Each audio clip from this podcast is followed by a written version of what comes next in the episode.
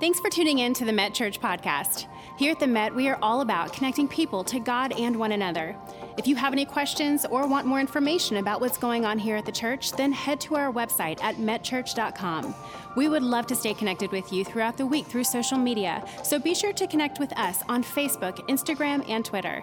Now, enjoy the message.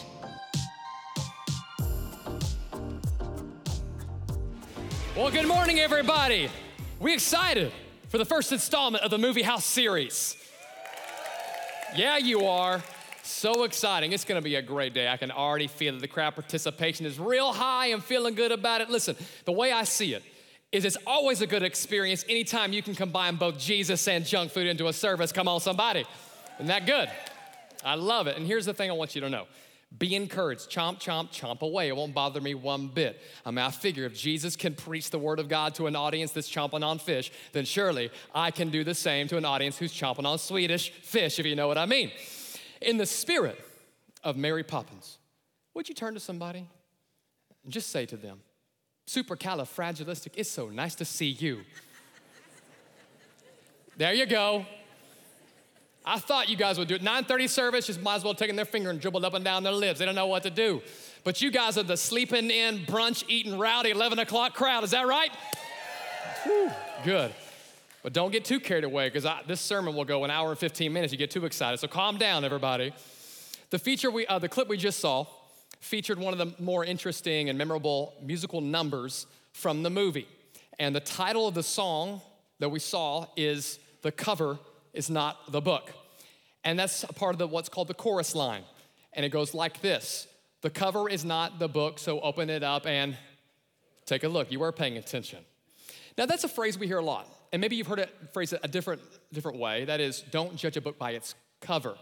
Everybody's heard that. That's what we teach elementary kids, especially when we're trying to help them understand, to get to know someone's character and their decision-making patterns before you draw a conclusion about who they are as a person. But when it comes to books themselves, it's really hard to apply that. It's easier said than done, especially when the book that we're judging is this one. I mean, the cover's kind of plain and simple, not much to it. It's 66 books within one book. The first portion is about 600,000 words. The second portion, 180,000 words. It's a lot of ground to cover. It's kind of intimidating to tackle it, am I right? So why crack it open? I mean, we kind of get it. Why should we open it up and actually take a look at it for ourselves when it's already been covered in so many ways by so many people? I mean, preachers and teachers, they have covered this material for nearly 2,000 years. Millions upon millions of sermons have been preached from it. Thousands upon thousands of songs have extrapolated lyrics from it. Sold over 5 billion copies worldwide. Translated into over 700 languages, thousands of languages if you include smaller excerpts that have been translated. And thanks to Google, we have access to all this information. Plus, at this point in time, we kind of get it. We understand generally the themes of the Bible, and we're familiar with most of its stories. And even if you're new to church, maybe you're not a Christian, you still probably have some presuppositions about the Bible. I mean, from the foundation of our country, Scripture has been subtly and sometimes obviously woven into the fabric of our nation. So you can't live in this country without having some sort of exposure to Scripture. So we have these presuppositions about what it is, what it is not, and maybe you've already concluded as to whether or not you will even contemplate the idea of opening it up and taking a look. But if we're being really honest with ourselves, the biggest barrier to opening it up and taking a look is that we have this perceived notion that it's a hard read. Anybody? This is hard. One of us. Thank you, sir. Very honest of you. We have this perception that it's a hard read, and I totally understand why. I mean, it's complicated, esoteric to understand it. You need a cleric. It's almost like you need some sort of interpreter to help you understand what you're reading. Hooked on Phonics worked for me. To read the Bible, I need a seminary degree. It's hard. The text seems archaic and old. I mean, it's language that we don't typically use. Henceforth, thou shalt bring thine offering. I mean, it's like to read the Bible, you have to have an English accent and have like a natural lisp to pronounce the words correctly. Or maybe it's that we have concluded it has zero relevance to our lives. There's nothing about this that I can take away and actually apply into 2019. This was written for an audience in a time gone by, and it was for that audience and that audience alone. Zero relevance. It is antiquated, outdated, bound to leave you frustrated. Or so we think. If that's you, if you've ever had that thought, if you hold that position now, I totally get it. It makes sense to me. I understand. I've been there. From time to time, I have to battle that too. But if I were to borrow a line from Mary Poppins, she says of herself, I'm practically perfect in every way. So is the Bible. It's inerrant, it's infallible, it's inspired. And whether you've read it from cover to cover or you've heard it covered countless times, every time you open it up, there is new revelation, new application for your life because it's the inspired, active, living Word of God. But that's not the approach I'm gonna take today. I mean, we could take a theological approach and talk about doctrine and discuss how it's perfect and the canonization of Scripture and so forth, but that will just bore you. That's for another time, perhaps. I don't want to convince you or even to convey to you that it's practically perfect, although we believe that. I want you to know that it's perfectly practical. Raise your hand if you've been to Bucky's. Pretty much everybody. It's that gas station down the street, or should I say the amusement park down the street. On the outside, it looks like a gas station, a big one. But once you go inside and you take a look for yourself, you see all kinds of wonders your eyes have never seen before. Let's take the restrooms, for example. Immaculate, incredible. I mean, it's the cleanest water closet on planet Earth. You could host a rehearsal dinner in there and no one would fault you for it. It's amazing, an incredible place. After using the restroom, you can't help yourself but to look around. So what do you, next thing you know, you got a pound of beef jerky under your arm. Can't pass up that fudge. Kids, hold the fudge. Don't drop the fudge or you are grounded for a lifetime. Don't drop that fudge. And then you have to get some beaver nuggets. What are they? I don't know, but you gotta have some. And as you head out to your house, what do you know? You're wearing a shirt with a beaver on it. Not too far behind you are some of the employees that are toting around that massage chair you also picked up at Bucky's. Who'd have known? That's amazing. It's a gas station on the outside, but on the inside, it opens up your life to a whole set of wonders you never knew existed, and they're practical in every single way. Going into Bucky's is like going into the Bible. The cover's not the book. Once you open it up, you will discover some practical things that you may or may not have known existed. How to lead your family.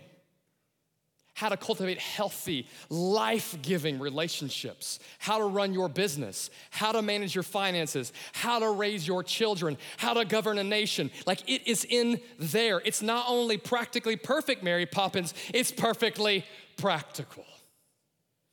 One of the most practical verses in Scripture, Psalm 119, verse 105. Maybe you've heard it before.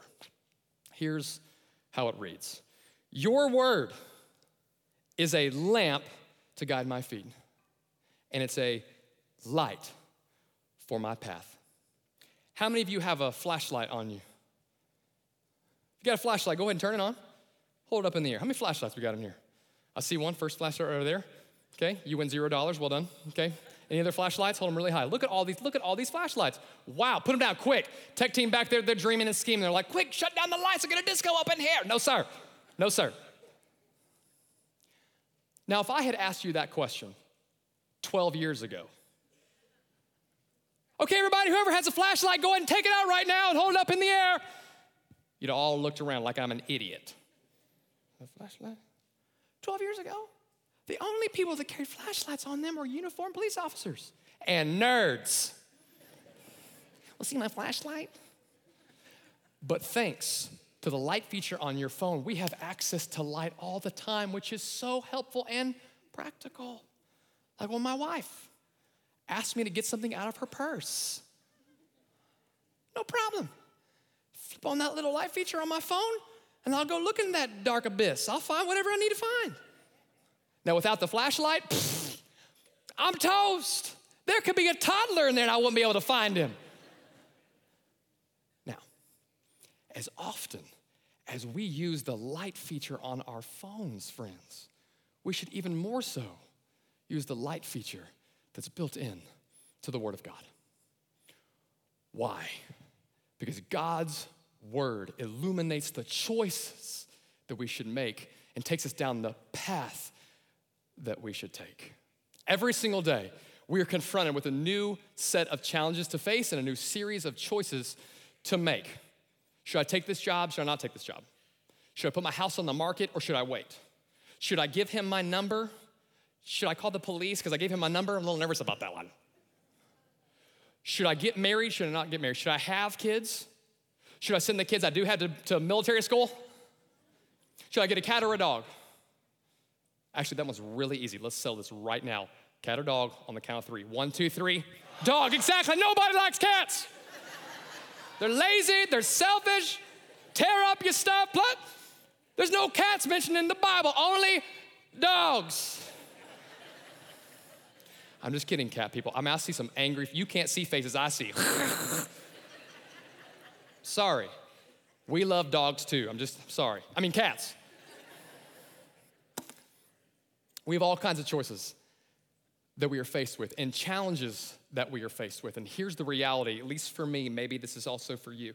If I'm left to my own devices and my own decision-making power to carve out my own path and take my own steps independent of counsel, both God's counsel through Scripture and wise counsel through people who also dive into Scripture, it is a disaster in the making. It's never worked out for me when I've tried to make decisions out of my own power, with my own will. Proverbs 14:12 says, a man thinks he is right in his own mind, but in the end, it leads to death. Thanks be to God that I don't have to be left alone to make decisions in life. I'm talking about the big decisions, the big path-altering type decisions, and even the seemingly remedial, inconsequential decisions in my life. But here's the truth. Every single choice matters because the path I take is the collection, the culmination of individual choices that I make. And the Lord God says that he wants to be a part of. He has interest in. He's invested in the smallest of steps. Even when I was born and started to learn to walk, God wanted to be a part of those steps. When I became a toddler and I began to waddle a little bit, thankfully I grew out of being a penguin, I became a human. God wants to be a part of those steps. When I became a teenager and I started to stride on the track, I was an athlete. I know it doesn't look like with this feminine figure, but I was an athlete. And why are you laughing? When I would run on the track, God wanted to be a part of those steps. And whenever I started to stumble because I went a little bit wayward, God wanted to redirect my steps. And step by step, you lead me, and I will. One person knows Michael W. Smith, really? God wants to be a part of our steps, every step of the way.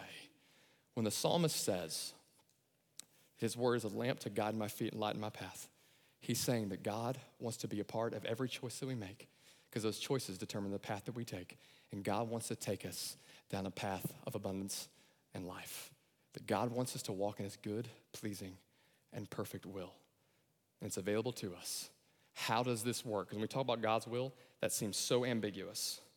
We hear a lot of people throw out the word, it's God's will that you do this and it's God's will that you do that. Is it? There are three components to God's will. There's his sovereign will. There's his moral will, and there's his personal will. When you dive into Scripture, you will discover God's sovereign will and his moral will, which will help you discern his personal will for your life. Here's what his sovereign will is. There are certain sequences of events and things that God alone is in control of, and nothing is going to undermine that plan.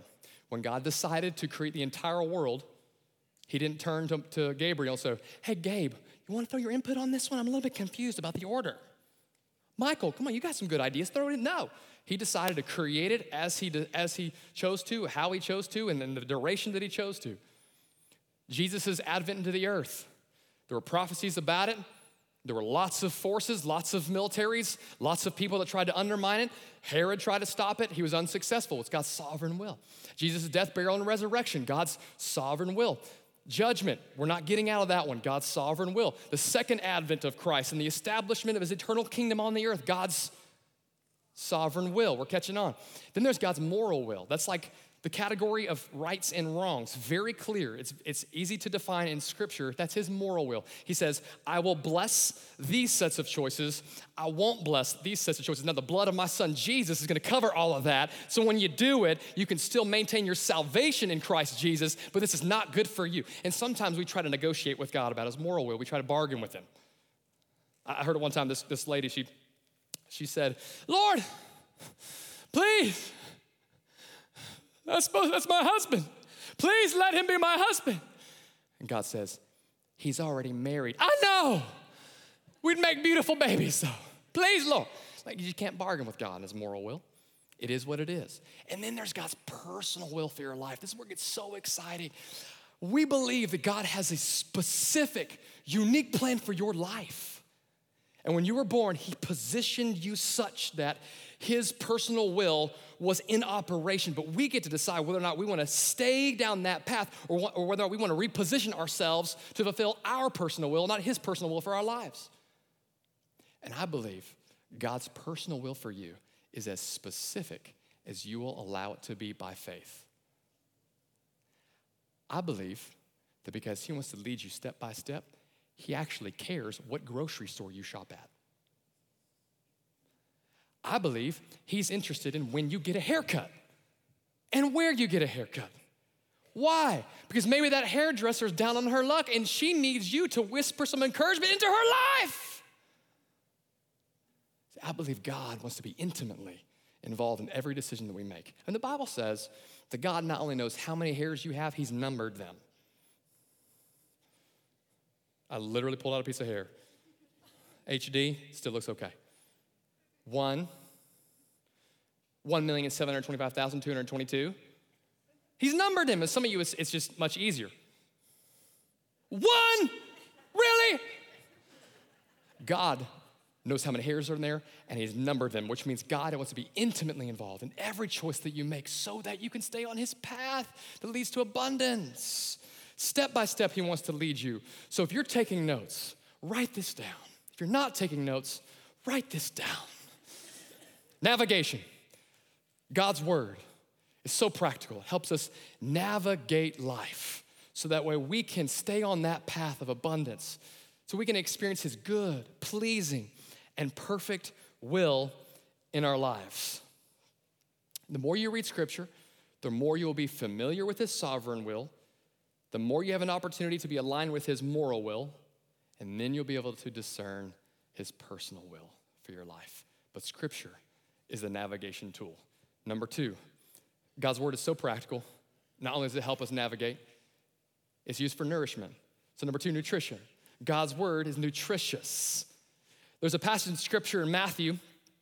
It's the story just before Jesus begins his 3-year ministry, and the Spirit of God leads him into the wilderness to be tempted by the devil for 40 days and 40 nights. And during this duration of time, Jesus has not eaten a single thing. And I find it really interesting that right after the passage notes that, it then says, and Jesus was hungry. I bet. I know for me, if 40 minutes transpires between feedings, wait, I'm not an infant, I'm a grown-up. If 40 minutes transpires between when I've had meals, I'm famished, I'm hungry, and it's almost noon. Is anybody hungry in this place? Man, all this food talk, I got more coming, so sit tight. Jesus was hungry, he had not eaten, and the devil knew he was weak in that moment. Now, I don't know if it's because Jesus looked emaciated, I don't know if it's because his posture was slouched and his pace was a bit sluggish. I don't know, but I know that the devil knew that Jesus was in a weak moment and that he was isolated by himself. Here's what it tells me. The devil is on the prowl, and he's hoping you'll withdraw from your family. He's hoping that you'll isolate yourself at work. He's hoping that you'll be down on your luck, and you'll close the windows and slam the doors, and you won't pick up your phone. He's betting on it because that's when he's going to pounce. And the more you do it, the weaker you become. The devil sees Jesus in this isolated, weak moment, at least physically weak. And here's what he says to Jesus. Hey, you're God. Why don't you go ahead and feed yourself? You just go ahead and turn that stone into bread and satisfy your physical hunger. Now, Jesus was weak bodily, but I know his soul was strong in that moment because I see how he responded to the devil in strength. And I'm going to share with you what he says in just a moment. I want you to know this. Jesus is teaching us that when the devil tries to tell us who we are not or who we are, that's in contradiction to who God says we are, there is no negotiating with the devil. You cannot exercise diplomacy with the devil. It won't work. Eve tried it. Remember the devil, hey, Eve, did God really say you can't eat from the tree? And Eve's like, well, I guess I'll reason with you. We did this. We say we can't eat from the tree. And guess what happened? Oh, just the collapse of the entire universe. You can't exercise diplomacy with the devil. He will win every time. You got to do what Jesus is about to do. You got to drop an atomic truth bomb right on the devil's face. The minute he fires a shot at you, maybe it sounds like this. You are insignificant. That insecurity you have, it is merited. You should feel that way about yourself. You are an amount to nothing. You are no good. Your parents abandoned you. God has abandoned you. Nothing is going to come from your life that is worth noting. Nothing is going to come from your life that anybody will celebrate. And in that moment, there's no bargaining. There's no diplomacy. You got to drop an atomic truth bomb and you got to say, I am my beloved and he is mine. Precious are his thoughts towards me. They are more in number than the individual grains of sand on the seashore. I can do all things through Christ who gives me strength. I am fearfully and wonderfully made. Or the devil comes to you and says, hey, you may have thought you hid that from your boss. You may think you've hidden that from your wife, but I saw it. And I'm going to catalog that.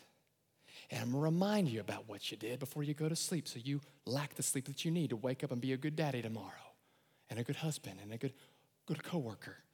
Oh, and by the way, I'm going to remind you of it in the morning too. And then I'm going to whisper it in your ear at afternoon during your lunch break and again overnight. I'm going to keep on whispering because the Bible's given me an awesome title. I'm called the accuser, so I'm going to accuse away. In that moment, you get to say, no, there's no condemnation for those who are in Christ Jesus.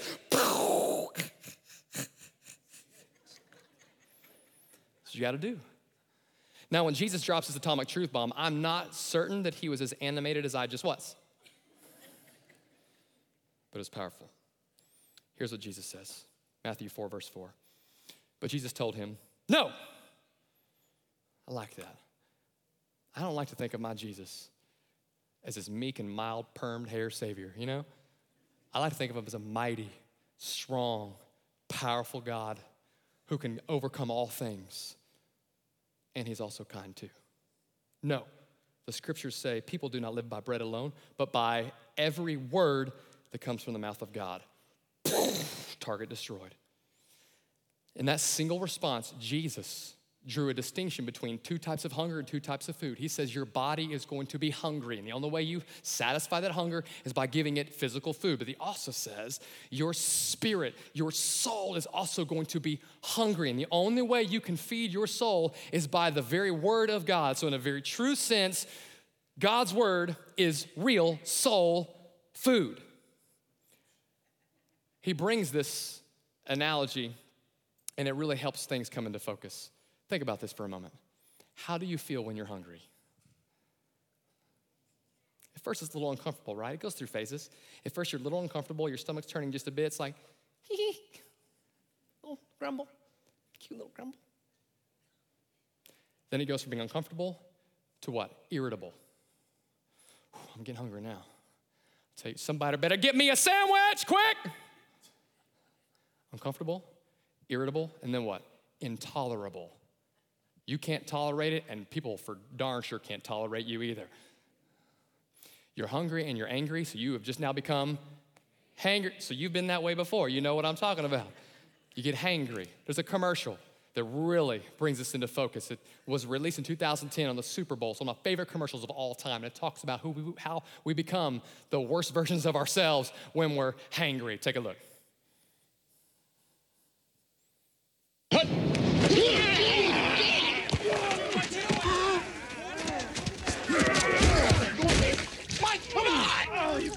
Mike, what is your deal, man? Oh, come on, man. You've been riding me all day. Mike, you're playing like Betty White out there. That's not what your girlfriend said. Oh, baby. Whoa. Eat a Snickers. Better? Better. Hey! How about that? That hurt. You're not you when you're hungry. Snickers satisfies. You're not you when you're hungry. See, when you're hangry, physically, you're irritable, you're uncomfortable, you're intolerable. When you are hungry spiritually, you are really the worst version of you. You've reduced yourself to someone that you don't even recognize anymore, and God certainly doesn't want you to see in the mirror when you look at yourself. That's what happens whenever we neglect our souls. We don't feed our souls with God's word. We become the worst possible versions of ourselves. How does this happen? How do we as Christians who have been set free, been sealed by the power of the Holy Spirit, have God's presence living within us, how do we become so hangry? It's because we neglect feeding our souls. Here's how it works. Every now and again when I'm at my house, lounging around, I have this idea. I think I'm going to go see what's in the refrigerator. See if there's something to eat. So I go over to the refrigerator, and here's what's funny about that. I know exactly what's in the refrigerator. I'm the one that put the food in there. But I want to see. Just maybe there's some food in there. I open the refrigerator door and look around and kind of sift through a few things. No. After about 20 seconds, I close the door. Shucks. No food. Sit down on the couch. Gonna work out real quick here too. About 30 minutes pass by, what do? I get back up. I wonder if there's any food in the refrigerator. You done that? Go right back to the exact same place I came from, but this time I'm more determined. I'm even more meticulously looking through. I'm taking food containers out. I'm really sifting through them. There's got to be a pork chop in here. It's got to be. Nothing. I slam that door shut, and I'm frustrated. I throw my hands up in the air. You know what I say? I say, there's no food in this house. But the reality is, there's plenty of food in that house. It's just that I don't want to eat it. A lot of times we're hungry. We're the worst version of ourselves because we have neglected to feed our souls. And sometimes we pick up the Bible and the phone rings, we put it back down. Sometimes we walk right by it. And then we throw our hands up in the air and we say, why do I feel this way? Why am I so depressed? Why do I hate the way I feel? Why do I hate myself at times? Why do I feel so weary and worried? Why do I feel so anxious? Why am I distant from my spouse? Why is it the things that used to get me excited don't excite me anymore? Why is it that I've withdrawn from people? Why is it that I don't have any hobbies anymore? Why is it I'm easily angered? Why am I not perturbed by and broken for the sufferings of people? Why? What happened? How did I get this way? There's no food in this house. No, it's just that I didn't want to eat it. See, in that refrigerator, in the bottom drawer, there were some carrots. And like way back in the back, some leafy green vegetables. They're frozen on the edges. They're so tucked away back there. That may not be appetizing in the moment, but if I'd have just eaten it, it'd have done the job. It would have quenched my hunger and fed my body. Sometimes, friends, this is not appetizing to me, but it does the job. When I read it, I devour it, I contemplate it, I think about it. It feeds my soul, quenches my hunger, and helps me be the best version of who God has called me to be. Every doctor, dietitian, personal trainer on the planet, there's a bunch of them in here right now. They'll all tell you, for your body to be in good condition, you need two things, good diet and exercise. If you want your soul to be strong, you to become whom God created you to be, you need two things. You need diet and you need exercise. You got to read it and then you got to release it into somebody else's life. Look, Mary Poppins got it wrong. You don't need a spoonful of sugar. You need a spoonful of scripture. Come on. It's been a while since we referred back to Mary Poppins, hadn't it? She's still in the house. It's nutritious. Helpful for navigation. And last point, thirdly, notification. It's so perfectly practical in every way. God's word now helps me navigate life. It nourishes my soul, and it also notifies me when I need it. I don't know if you're like me. I'd assume you are. Your life is busy. It's complicated, complex. You've got hobbies you're managing, household. You got your work. You got your church. You got your friends. You got your kids' commitments you got to help follow through with. You got to date your wife because you want to make sure you maintain that relationship and it be strong. There's so many things, and I don't want to rely on my own mental faculties to remember all those details, so what do? I get my phone out. And I'm not using Evernote. I've heard it's really great. Maybe you do. I just use the calendar on my phone. I put all kinds of things in there. Like, get your oil changed. I don't want to forget that. Car burning up. Get the inspection done. It's coming up in July. Done. Sister's birthday's on Monday. Really, it's on Monday. I already put a note in my phone. Tell my sister happy birthday. Call your mom. Check on her. See how she's doing. Don't wait for her to call you. You call her. Go grocery shopping. Psst. Anniversaries. Oh, you know what? My anniversary's next week. Hold on a second. Put that up. Get Jessica flowers.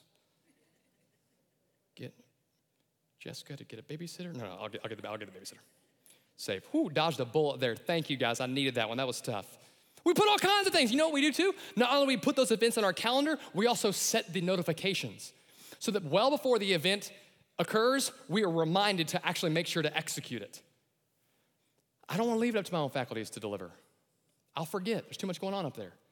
There's nothing more important to me, however, than God's word. And I don't want to rely on my own mental faculties to remember what he says. And I don't have to. Listen to this amazing verse that Jesus shared with his disciples. John 14, verse 26. Here's what he says about notifications. But the helper, the Holy Spirit, whom the Father will send in my name, he will teach you all things and, wait for it, bring to your remembrance all that I said to you. Here's how this works. When I read scripture, it's like I'm putting God's word into my mental calendar. That's my job. It's done. The Holy Spirit then promises he will send you a notification to bring it back to your memory in due time in an opportune moment to use it, which is often. I'll say it another way. For God to notify you with his word, you first have to take notice of what his word already says. I read it. He helps me recall it so I can use it. Very practical. Here's an example. You're at work, something happens, it made you upset, you're just feeling a little bit grumbly in your spirit, and you're wanting to just complain and whine to your coworkers, and in that moment, boom, the Holy Spirit alerts you and says, remember that verse you read this morning? Philippians 2:14, do all things without grumbling or complaining. I got it, Lord. Not gonna say it. Your babe's chicken. You've just conquered 4 pieces of fried chicken. You feel great about it. Fist pump, everybody. You're going for your 5th. Wait, should I eat that? 5, is that a little much? Maybe I shouldn't have that 5th one. Then the Holy Spirit sends you an alert. Boom! He says, Matthew 15:11. It's not what goes into a man that defiles him, it's what comes out. So Lord, as long as I keep the 5th one down, everything's fine. Got it. Okay, maybe it's a stretch. I don't know. Here's the thing. You put God's word in your mind, and he will bring it back to your memory when you need it. Scripture is a script for your life, but you gotta take a look at the script. And it's never been easier than before today. The Bible's translated in so many easy-to-read versions. ESV, NLT, NASB, NIRV, NIV, BLT. Sorry, I'm really hungry right now. But you gotta open it up. And if you don't like to read, no problem. On the YouVersion app, download it. You can actually have a well-educated British man read it to you. It's so therapeutic. But the cover is not the book. And listen to me, friends. Somebody also covering the book is still not the book. The cover's not the book. You gotta open it up and take a look. God, thank you for your word. It helps us navigate life to find abundance. Find your good, pleasing, and perfect will. It's nourishment, feeds our soul so we can not only survive but thrive, become the best version of who you desire for us to be. And it's also helpful for us to be notified, to continue to stay on that path that the psalmist talked about, the path that leads to an everlasting way. Lord, your word in John 1 says, in the beginning was the word was with God, the word was God. And verse 14 says, and the word became flesh and dwelt among us. Jesus, you and your word are two sides of the same coin. To walk with you, we have to read your word. And reading your word is walking with you. Thank you, God. You've not left us alone to make choices independent of your counsel, but you've made it very clear for us to be able to have abundant life. Pray everyone today will be renewed in their desire, a new appetite to dive right in, to open up the book and take a look. In Jesus' name. Amen. God bless you. Have a great rest of the week. Come join us for the next installment, the Movie House series next weekend. Our prayer team's up front. If you have anything you would like to get off of your mind, we can pray with you. God bless you. Take care. Thank you so much for tuning in today with us. If you have any questions or prayer requests, please contact us so that we can follow up with you this week by visiting metchurch.com. We look forward to seeing you again next week.